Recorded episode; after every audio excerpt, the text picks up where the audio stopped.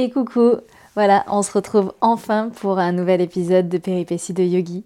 Dans cet épisode, je vais te raconter comment se sont passés mes premiers cours de yoga, les souvenirs que j'en ai gardés, les péripéties que j'y ai vécues.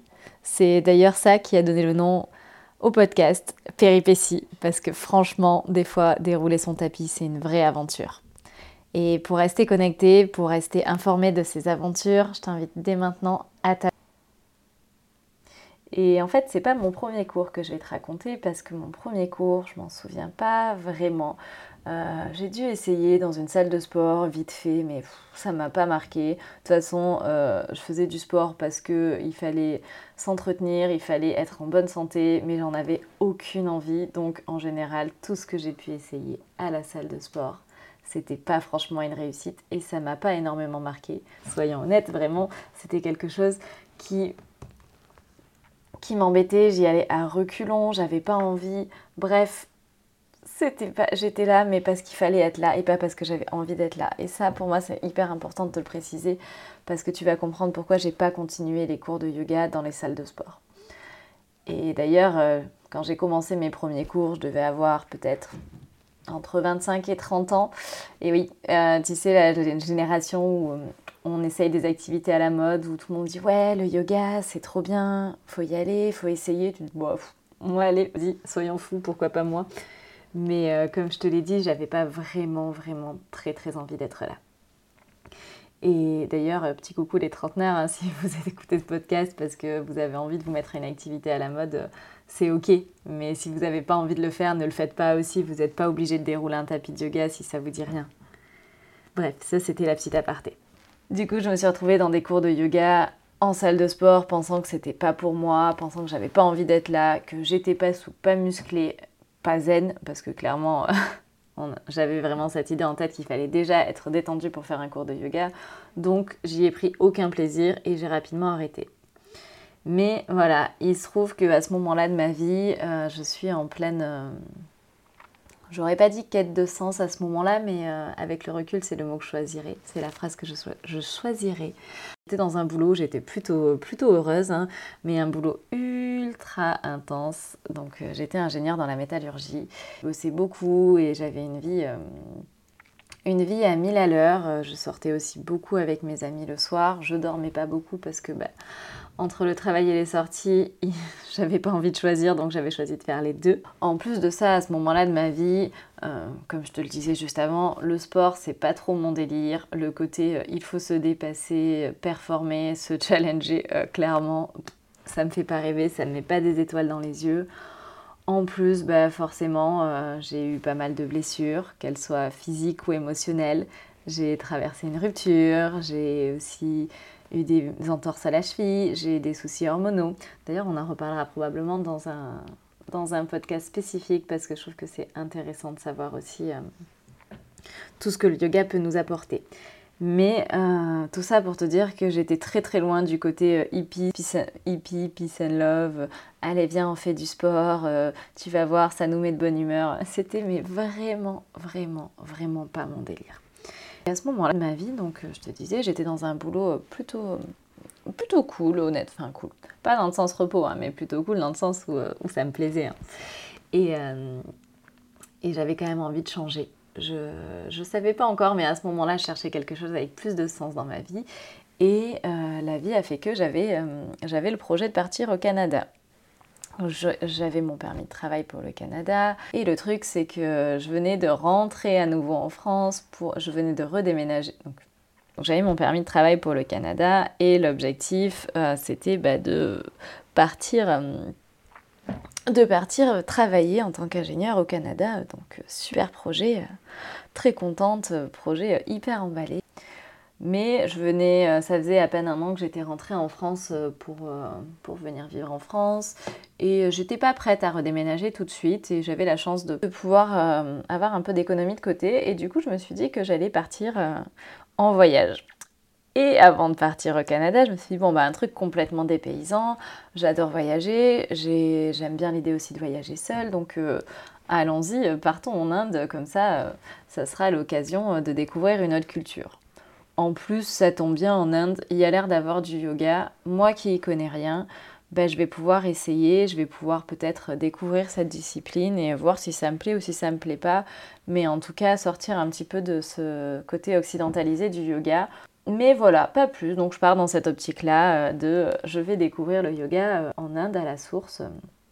Et il se trouve que du coup, en regardant quelques blogs, je tombe sur le blog d'une Française dont malheureusement je ne me souviens pas le nom. J'aurais beaucoup aimé la citer dans ce podcast parce que c'est quand même un article de blog qui a fondamentalement changé ma vie. Et donc je me retrouve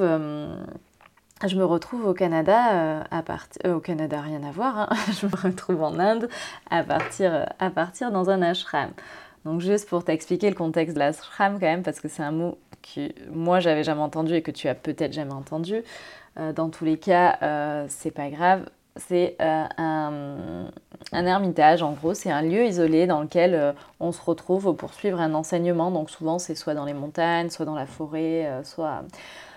Voilà, bord de mer, mais c'est des lieux qui regroupent tous ceux qui veulent y venir. Tout le monde est libre de venir et de partir, bien évidemment, pour suivre un enseignement commun. Donc dans ce cas-là, moi, c'était le yoga, méditation, etc. Ensuite, les enseignements d'un gourou.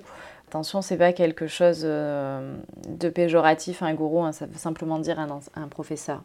Mais en tout cas, on est coupé de toutes les distractions du quotidien, toutes les distractions et les agitations du monde extérieur.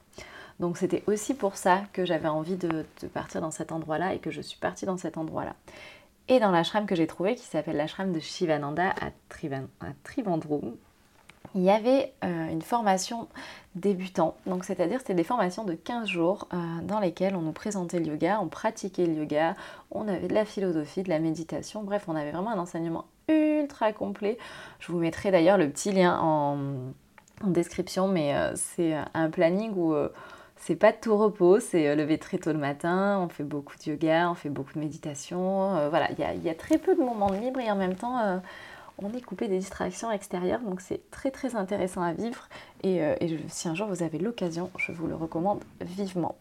Et donc voilà, je me retrouve dans cet ashram en Inde en voyageant, en me disant bon ben voilà, je vais faire 3 formations de 15 jours, parce que quand même je vais être sûre de bien comprendre, donc si une formation ça suffit pas, je m'inscris à 3 fois la même formation.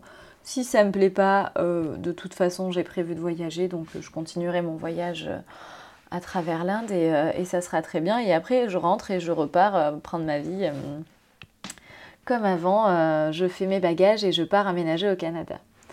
Donc ça, c'était le plan. Donc je pars en formation débutant en Inde. Jusqu'ici, voilà. Je sais pas trop ce qui m'attend, mais voilà, je suis curieuse. Je suis plutôt à pas trop me poser de questions sur certains sujets, plutôt fonceuse. Et je me dis, bon, bah de toute façon, ça me plaît pas. C'est pas grave, quoi. Je pars. Enfin, j'ai rien qui me force à être ici. Donc je suis mes envies et très bien. Et du coup, je pars quand même avec quelques a priori, mais...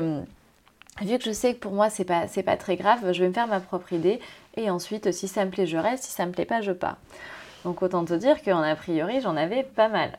Déjà quand je commence à regarder sur le site de l'ashram, je me retrouve à lire qu'on n'a pas le droit à des vêtements moulants, donc pas de leggings. Alors que moi dans ma tête, tu fais du yoga, tu mets un legging quoi, c'est pas de bras, pas de chocolat, bah, pas de yoga, pas de legging, tu vois, c'est pareil. Et donc du coup, je sais pas comment m'habiller, en plus il faut pas de débardeur, pas de brassière, enfin j'étais là genre en mode ok, super. Voilà, donc mon a priori c'est ok, super, et à part un sarouel, sinon on s'habille comment dans ce genre d'endroit? Première a priori. Deuxième a priori, je sais pas du tout qu'il y a des différences entre les styles de yoga, c'est-à-dire que pour moi, le yoga, c'est du yoga. Il n'y a pas un petit peu comme en danse classique, danse contemporaine, danse moderne jazz, peu importe. Pour moi, le yoga, c'est tout pareil. Alors que là, en fait, tu vas voir, je vais t'en parler, mais du coup, c'est pas du tout la même chose entre les différents styles. Et donc là, je me retrouve dans une formation de Hatha yoga. Ensuite... mon autre a priori, c'était « Merde, mais qu'est-ce qu'on attend de moi? Qu'est-ce que je dois faire? À quoi ça doit ressembler? Et pourquoi on fait ça ?» Et ce besoin permanent de tout comprendre, qu'on m'explique tout, le pourquoi du comment systématiquement, et de me dire « De toute façon, ils sont perchés, ils vont rien m'expliquer. » Mais voilà, on en revient toujours au même point, je suis curieuse et je me dis « Bah, why not ?» Ensuite, un autre a priori que j'avais, et ça c'est... principalement dû aux réseaux sociaux notamment, c'est cette image de c'est du stretching, c'est des étirements, voilà, c'est plutôt chill comme activité. Enfin, le dernier a priori, et je crois que c'était pas des moindres, par contre, c'est le yoga, c'est fait pour les gens calmes, il faut être zen. Et donc évidemment, le dernier a priori, c'était sur ma capacité à être calme, zen et détendue. Ce côté un peu, oui, bah, tu vas faire du yoga, tu vas voir, tu vas être zen. Alors que bah, pour moi, c'est compliqué de m'asseoir et de fermer les yeux pendant plus de 30 secondes. C'est compliqué, c'est long. Et puis, les gens heureux, la positivité à tout va, parfois c'est cool, mais parfois aussi c'est un peu too much. Et du coup, j'avais peur d'être dans un environnement un peu trop bisounours à mon goût. Et en fait, bien heureusement, j'en suis très contente, ça n'a pas été le cas, même si, et c'est important de le préciser, c'est un des environnements les plus bienveillants que j'ai pu trouver dans ma vie. Et ça, je ne regrette pas du tout d'avoir trouvé cet endroit-là pour, déjà pour changer ma vie, et surtout de savoir que ça existe, et pour pouvoir aussi répandre à mon tour derrière cette bienveillance et ce côté où on est tous des êtres humains, on est tous les mêmes choses, et parfois, même si c'est pas dit clairement, qu'il y a certains tabous, et ce que j'essaye d'enlever ici dans ce podcast, que ce soit aujourd'hui ou dans les autres épisodes, la plupart du temps, on vit tous la même chose, on vit tous les mêmes galères. Et c'est sur la partie justement sur laquelle on va arriver, les galères que j'ai commencé à avoir une fois arrivée dans l'ashram. Enfin, les galères, je dis galères, mais c'est pas vraiment des galères. C'est plutôt les petites contrariétés ou ce qui a pu me perturber une fois arrivée sur mon tapis. Pour ça, en fait, la séquence Sivananda, elle est très très bien faite. C'est une séquence de Hatha. Donc le Hatha, c'est des postures qu'on tient longtemps, mais qui restent quand même toniques. C'est-à-dire qu'on n'est pas juste allongé sur le sol en train de ronfler. On est sur des postures toniques, lentes, engageantes musculairement parlant, qu'on tient parfois plusieurs minutes. Donc dans cet ashram, la séquence dure 2 heures. Et là, on commence à rentrer dans le vif du sujet. La première partie, c'est pas des postures, c'est un chant de mantra. Donc on commence la pratique avec quelqu'un qui chante, qui parle en sanskrit. Le sanskrit, c'est la langue... C'est la langue utilisée pour le yoga, donc c'est quelque chose qui est universel, donc c'est super chouette. Mais franchement, quand t'arrives là, déjà t'es ultra sceptique, tu te dis mais qu'est-ce que c'est que ce truc? Ces gens qui chantent, on comprend rien à ce qu'ils disent, ils ont l'air hyper absorbés par ce qu'ils chantent, alors qu'en vrai je suis sûre, eux non plus, ils comprennent pas ce qu'ils disent. Mais bon, ça dure quelques secondes, donc je me dis ok, ça va Aurore, détends-toi, ça va le faire. Et là, la deuxième partie, donc on rentre sur la partie pranayama. Le pranayama, c'est des exercices de respiration. Et le premier exercice, qui est aujourd'hui, j'en rigole, mais sur le coup, j'en ai pas rigolé du tout, qu'on appelle Kapalabhati. C'est un exercice de respiration où on force l'expiration. Et en fait, c'est un exercice où vraiment, déjà, le professeur fait un espèce de bruit, genre 1, 2, 1, 2. C'est déjà hyper flippant. Et ensuite, les gens, ils respirent très, très fort.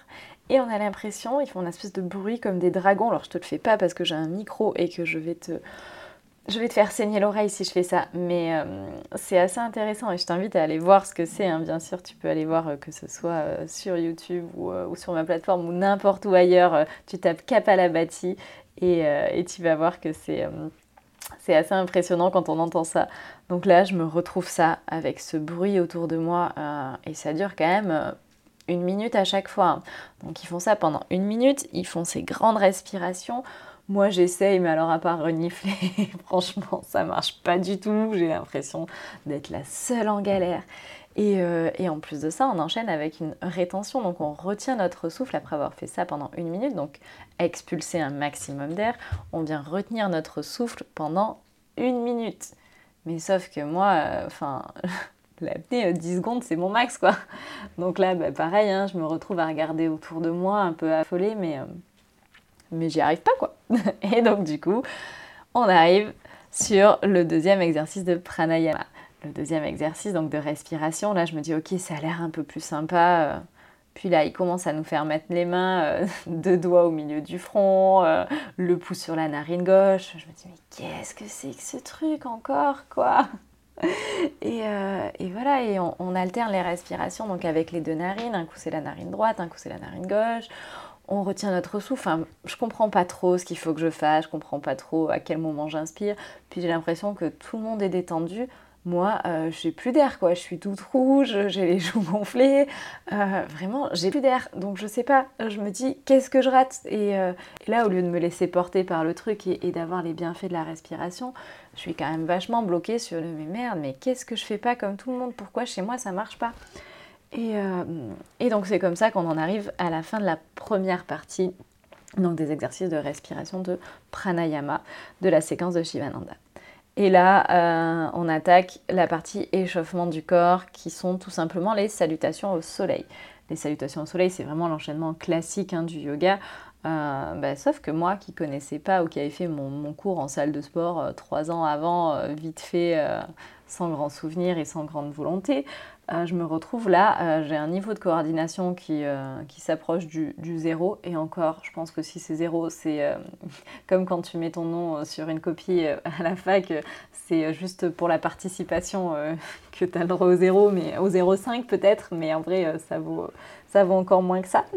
Et donc du coup, je me retrouve donc, sans coordination, j'arrive pas à reculer mes pieds en gardant les mains dans le sol, je comprends pas si la personne en face de moi d'ailleurs parle français, enfin non pas français parce que je suis en Inde, mais si elle parle anglais ou si elle parle indien, je me dis mais quelle est cette langue ? Est-ce que je suis censée comprendre ce qu'elle m'explique ou pas du tout ? Et est-ce que c'est moi ? Enfin je sais pas, tout le monde a l'air de suivre. Et là, en plus, il y a une petite nana à côté qui, plus tard, est devenue une amie, mais qui se fout de ma gueule. En plus, je la vois, elle se moque de moi. Et ça, c'est pas très, très cool. Et je pense qu'on fera un sujet sur le regard des autres parce que c'est important. Mais moi, j'étais en galère, franchement. Déjà, j'étais énervée de la première partie parce que c'était lent, c'était calme, les respirations, que j'y arrivais pas. Et là, pensant enfin arriver sur du mouvement où je me sens plus à l'aise, et j'y arrive pas non plus, donc je suis quand même un peu en mode vivement que ça finisse quoi. Mais là, j'étais clairement pas au bout de mes peines. Donc on finit les salutations, on en enchaîne un bon petit paquet, hein. Et là, quand on arrive, ils nous disent très bien, première posture. Ok, let's go. Première posture, c'était une posture sur la tête. J'en rigole encore rien que de revoir la scène. T'aurais dû voir ma tronche à moi quand j'ai commencé à voir les gens s'installer en équilibre sur la tête. C'est-à-dire que moi, dans ma tête à moi, il se passait tout un tas de trucs en mode « mais ça, c'est quelle loi de la gravité ? Comment ça marche ? Pourquoi ils font ça ?» Et surtout, mais ils sont fous, ils vont se briser le cou. Et mais jamais, moi vivante, je ne ferai jamais ça. Et après, on a alterné posture beaucoup plus classique, au sol, debout. La moitié, évidemment, j'y arrivais pas. Il y a aussi une posture qu'aujourd'hui j'apprécie beaucoup, qui s'appelle la posture de la sauterelle. Mais pareil, tout le monde décolle les jambes du sol. Moi, mes jambes, je sais pas si elles sont plombées ou comment ça se passe, hein, mais moi, mes jambes, elles restent collées au sol. Et là, donc finalement, les 2 heures finissent par passer, mais plutôt dans la souffrance, hein, souffrance physique et notamment mentale dans mon cas. Et là arrive enfin ce qu'ils appellent le Shavasana, la posture de relaxation finale, dans laquelle on vient s'allonger pour relâcher toutes les tensions. Et dans cette posture, moi, au lieu de relâcher toutes les tensions, qu'est-ce que je me suis fait chier ? Mais vraiment, je me suis fait chier, mais t'as même pas aidé. Et j'en pouvais plus, j'avais cru, c'était prendre mon tapis et aller manger. Oui, parce que ça fait quand même 2 heures. Et là-bas, on pratique de 8 à 10 et on n'a toujours pas mangé quand même. Cours de yoga en étant hyper énervée, en étant hyper frustrée de j'ai rien compris, ça m'a saoulée, je sais pas si je vais rester. Finalement, je vais peut-être voyager plus tôt que prévu, tant pis pour la formation, c'est bon, ça m'a saoulée. Voilà un petit peu comment s'est terminé mon premier cours. Et pourtant, comme tu peux t'en douter, je suis restée. J'ai recommencé, je suis revenue.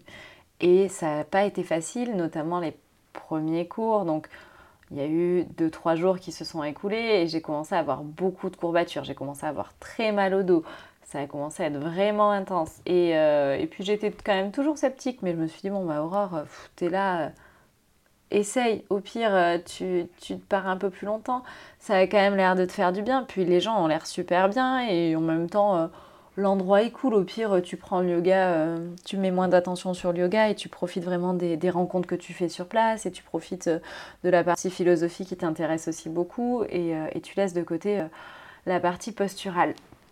Et donc évidemment, c'est ce que j'ai fait et j'ai continué à pratiquer. Et je suis restée finalement à enchaîner les cours de yoga tous les jours. Donc je suis passée de pas de yoga du tout à 2 cours de 2 heures par jour plus 1h30 de coaching dans laquelle les profs m'aidaient à comprendre les postures, à comprendre comment mon corps fonctionnait. Et ça pendant 1 mois et demi, et c'est ce qui a fait que finalement j'ai continué à faire du yoga. Donc je suis passée de j'aime pas le yoga ou je vais essayer même si je vais me faire chier à je fais du yoga plusieurs fois par jour et surtout j'y prends beaucoup de plaisir. Donc je te disais que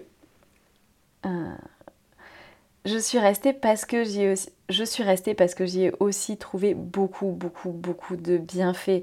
J'ai trouvé qu'une fois que j'avais passé le cap mental de j'aime pas, j'ai pas envie d'être ici, ça me fait chier, bah à quelque chose de beaucoup plus intéressant physiquement. Mon corps a commencé à lâcher, j'ai commencé à me dire « Ah tiens, même si c'est pas beaucoup, bah, je sens que je peux bouger mon dos un peu plus. Ah, je sens que si je tourne, ça aujourd'hui, ça me fait pas mal. » Et petit à petit, j'ai vraiment kiffé. Et c'est ça que j'ai envie de te partager, c'est que c'est ok en fait si ton premier cours de yoga il se passe mal, c'est ok si ton deuxième cours de yoga se passe mal.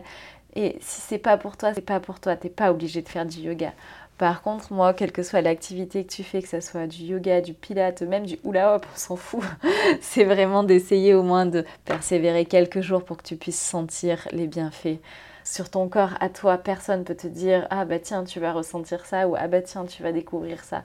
Et t'es la seule personne qui peut faire ça pour toi. Et vraiment, bah juste amuse-toi en fait. Laisse la partie « je veux analyser, je veux comprendre, je veux qu'on m'explique tout de côté » et laisse-toi porter parce que vraiment... Une fois que tu arrives à faire ça, c'est que du bonheur. Et c'est bien pour ça que dans le prochain épisode, c'est ce dont on va parler de quels sont les bienfaits du yoga concrètement, qu'est-ce qu'on peut ressentir. Alors évidemment, ce ne sera pas une liste exhaustive parce que bah, chaque personne est différente et bien heureusement. Et j'espère que tu pourras compléter. Et d'ailleurs, n'hésite pas à partager avec moi, que ce soit sur les réseaux sociaux, sur mon compte Instagram, par mail, n'importe où ailleurs. Ce que toi, tu penses que tu as apporté le yoga pour que je puisse aussi alimenter ce podcast et que ça puisse servir à d'autres yogis comme toi et moi qui, à un moment donné, ont douté. Allez, je te souhaite une bonne journée.